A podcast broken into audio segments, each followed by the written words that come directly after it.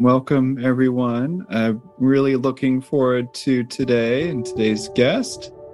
We have Willoughby Britton to talk about identifying and managing the adverse effects of mindfulness meditation.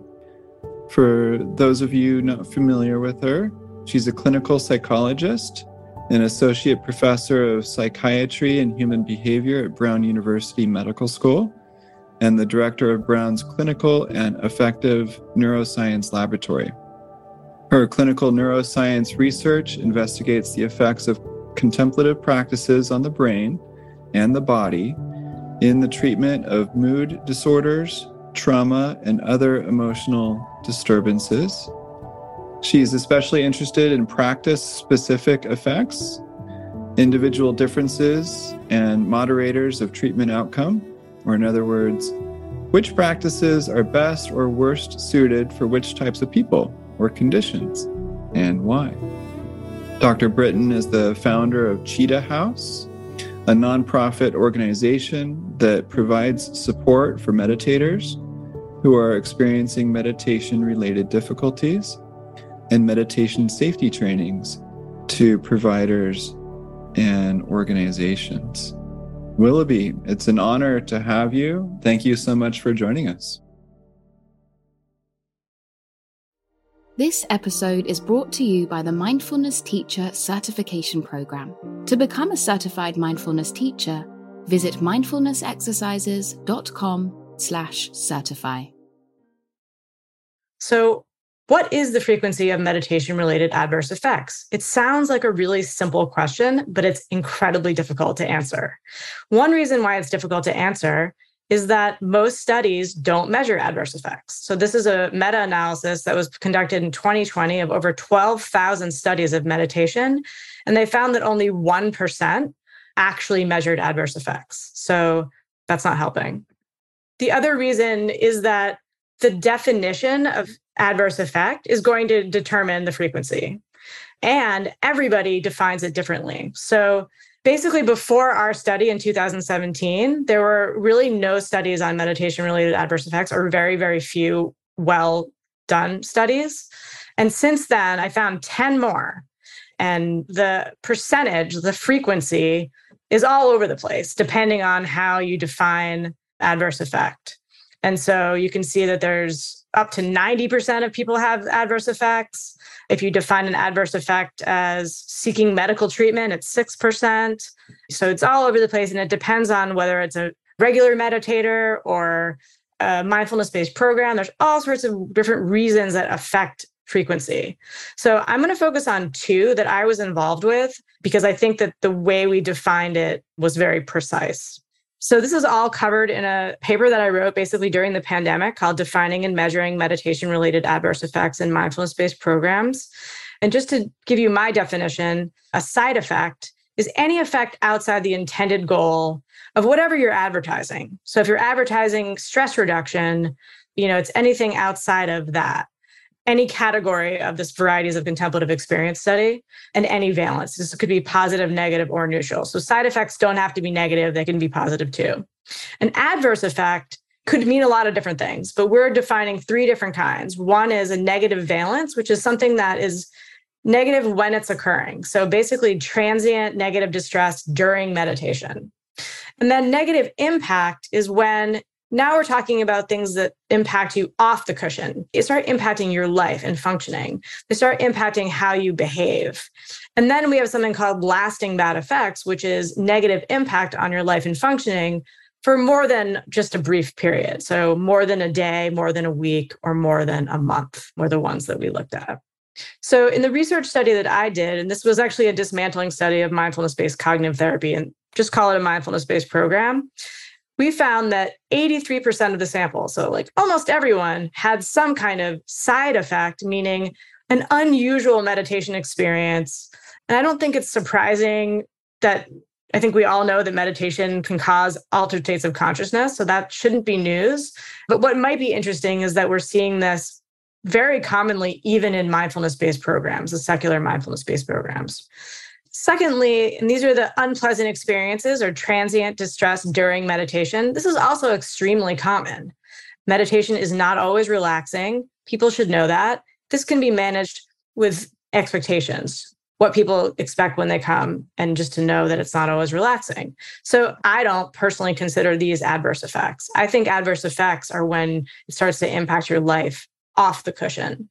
And so in our sample, we found 37% had some impact on their life. And that could be something where they didn't want to meditate or they might feel kind of spaced out afterwards and had this to walk around the block a couple times before they wanted to drive. So impairment of functioning didn't have to be a serious impairment. It just had to involve some kind of change in behavior. And then for lasting bad effects, we found 6 to 14% of people had something that lasted more than a day, more than a week, or more than a month. And just for reference, lasting bad effects in psychotherapy are about 5 to 13%. So we're basically seeing very similar kinds of adverse effects as you would see in psychotherapy. So that was my study in MBPs. And then this other study I did with Richie Davidson and Simon Goldberg. I created the questionnaire based on that study that I just showed you. And this was done in an epidemiological sample, which basically just means that it's very representative. It's a sample that is pretty valid in terms of making generalizations. And that sample was people in the US who had tried meditation at least once.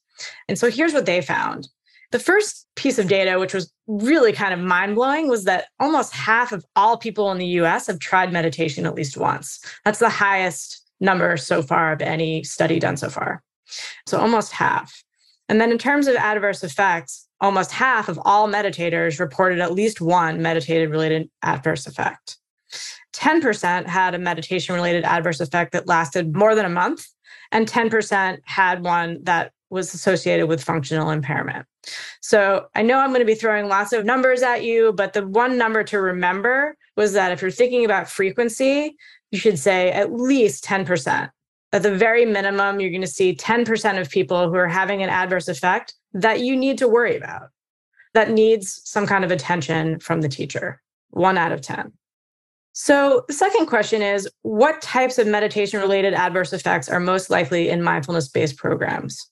So, back to the contemplative varieties of contemplative experience study. If you go to that study and download some of the supplemental material, there's a phenomenology codebook, which is basically a list of 59 categories of potentially challenging meditation experiences. And you know, this was a different sample and a sample of people who were doing lots of intensive retreats. So there's some more intense symptoms like psychosis and things like that in this handbook, but we're not going to talk about that today because that's pretty unlikely you're going to see that. We're going to talk about what you're most likely to see in mindfulness based programs without retreats. And in particular, I'm not even going to talk about the most common things. I'm going to be talking about the things that are the most likely to be associated with negative impact. So, in my study, these were the things that the participants rated as having a negative impact on their functioning outside of meditating. So, as a result, but on their life and functioning. We have symptoms of hyperarousal, and that's going to be things like anxiety and panic, agitation, emotional reactivity, re experiencing of traumatic memories or just stressful memories, insomnia or nightmares, headaches or body pain, perceptual hypersensitivity, and involuntary movements. Somewhat associated with hypoarousal. So, this is the dissociation symptoms.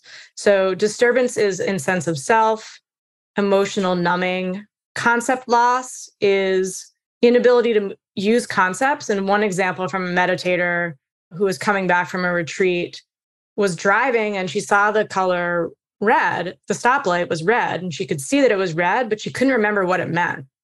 She couldn't remember that it meant stop, which you could see how that could be a pretty serious problem. And so that's what concept loss is like. People train in non conceptuality and then they lose their ability to use concepts. Derealization is the world appearing dreamlike or unreal. Temporal disintegration is a loss of time, particularly hyper nowness and losing past and future.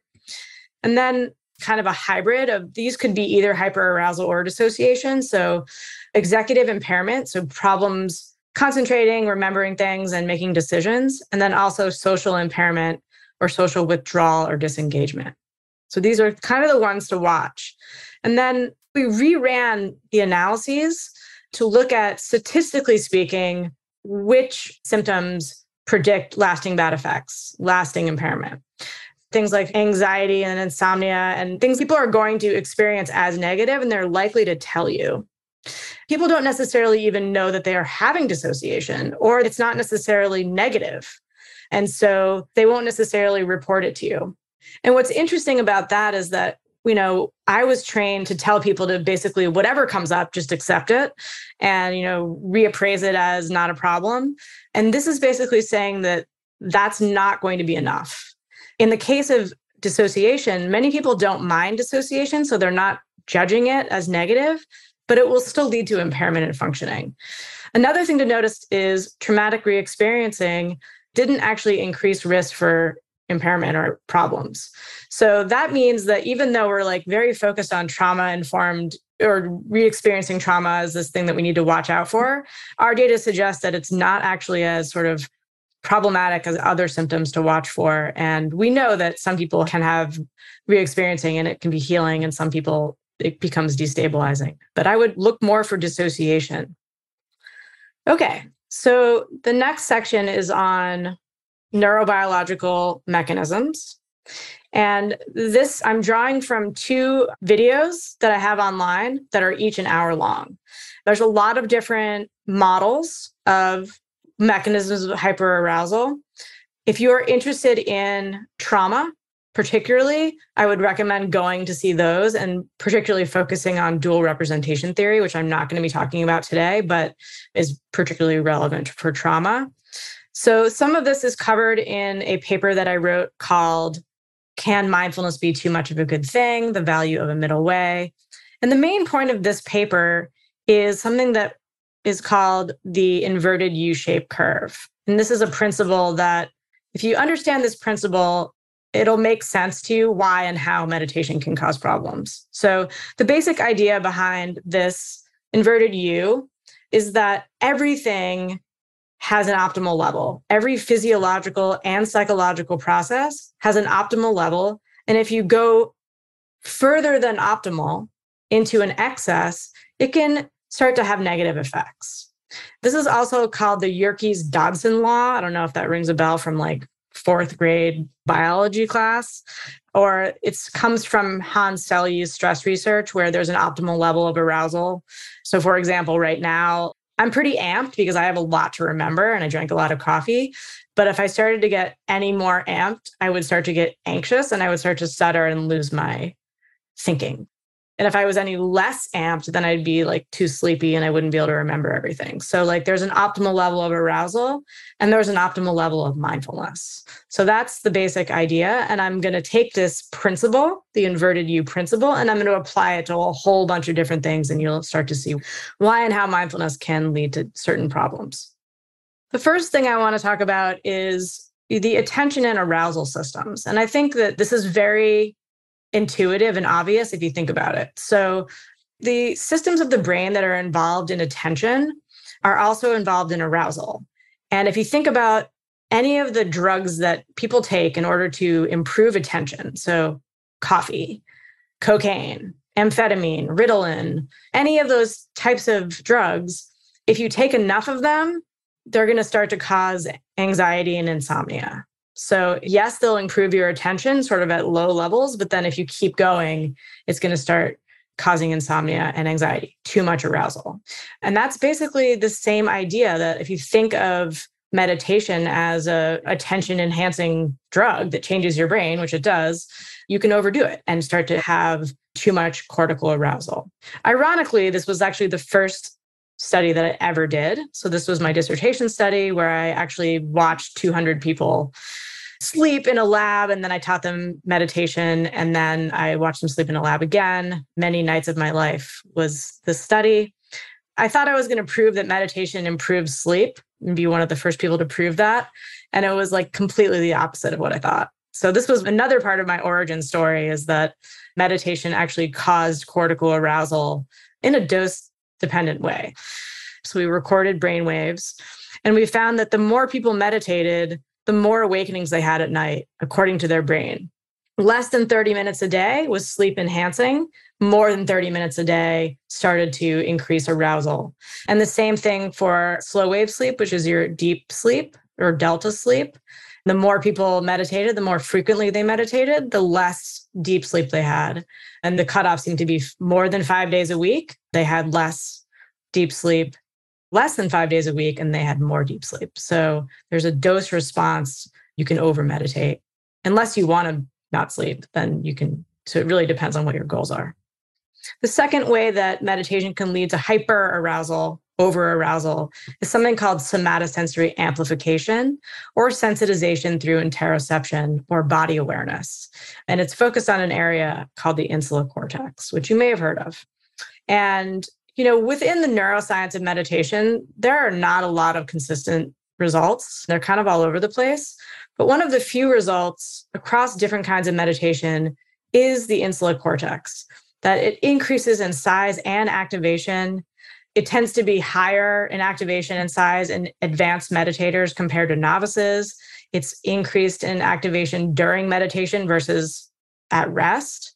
It increases following mindfulness based interventions, and the increase is correlated with practice amount. So that is like a lot of really consistent data. So you're going to see increases in the size and activation of this one area of the brain called the insular cortex.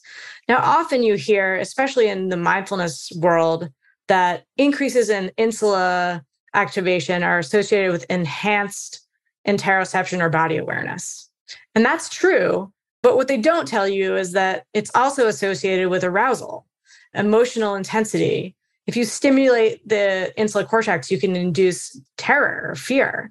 It's also a marker of anxiety and PTSD and flashbacks. So, going back to our ubiquitous U shaped curve, you can have an optimal level of insula activation or body awareness. If your body awareness is low, then doing body scans and breath awareness and really getting to know your body can increase that sort of deficit that you had and you can really get to know what your emotions are which are going to help you detect your emotions earlier and regulate your emotions better. However you can overdo that and you can develop something called central sensitization which is basically too much arousal like i said insomnia high levels of emotional intensity anxiety pain syndromes tinnitus and headaches.